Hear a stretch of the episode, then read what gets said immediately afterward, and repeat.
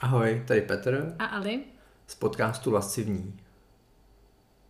A ty jsme zapomněli říct, co jsme A chtěli. teď jsme zapomněli říct, co jsme chtěli. No, chtěli jsme vám představit podcast, který jsme si připravili, nebo nepřipravili. Otázkou je možné, že ho nikdy neuslyšíte, protože se nám ta nahrávka nebude líbit, tím pádem ani o tomhle nebudete vidět. A tak je zbytečně informovat.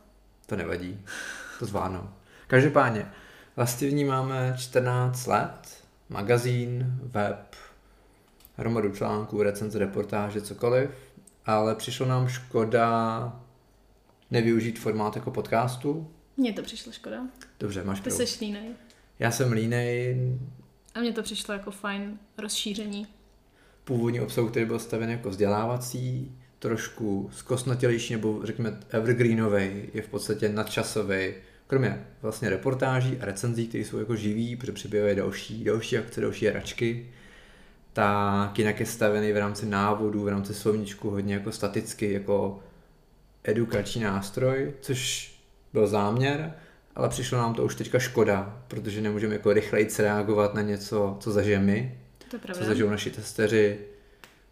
A to je celá jako myšlenka. Mít živější obsah. Primárně za mě. Jo, živější a rychlejší. Protože mluvený slovo je přece jenom trošičku zajímavější než čtení dlouhých článků. Přesně tak.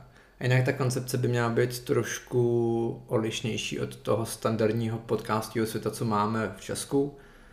Nutně nepotřebujeme stavět další podcast o sexu jenom na cizích rozhovorech nebo na rozhovorech s dalšími lidmi, ale chceme ho stavit na dialogu nás, po případě našich testerů, redaktorů v redakci, protože nás je přibližně 14-17, v nějakém čase se vystřídalo třeba 35 lidí, takže máme kde brát, ať už zajímaví lidi z oboru, nebo i zkušenostně, nebo zaměřením, genderem, nebo čímkoliv jiným, co nás napadne, takže máme kde brát pořád jako autory a když už bude nějaký téma, který nedokážeme my sami jako pokrýt, tak právě na to si pozveme někoho dalšího.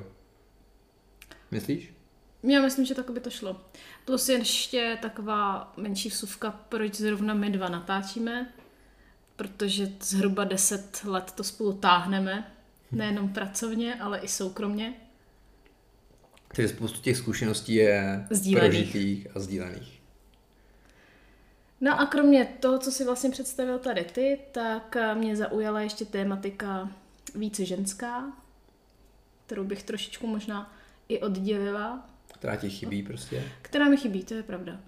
A je to takový jako holčičí povídání, nejenom o sexu, ale spíš o takových těch holčičích problémech a věcech, který si pánové můžou poslechnout, určitě jim to neublíží, ale primárně si myslím, že to ocení dívčí obecenstvo. Pracovní název je holčičí dýchánek. Hodně pracovní. To nevadí, i tak je dobrý. Tak jo, mějte se. Ahoj. Ahoj!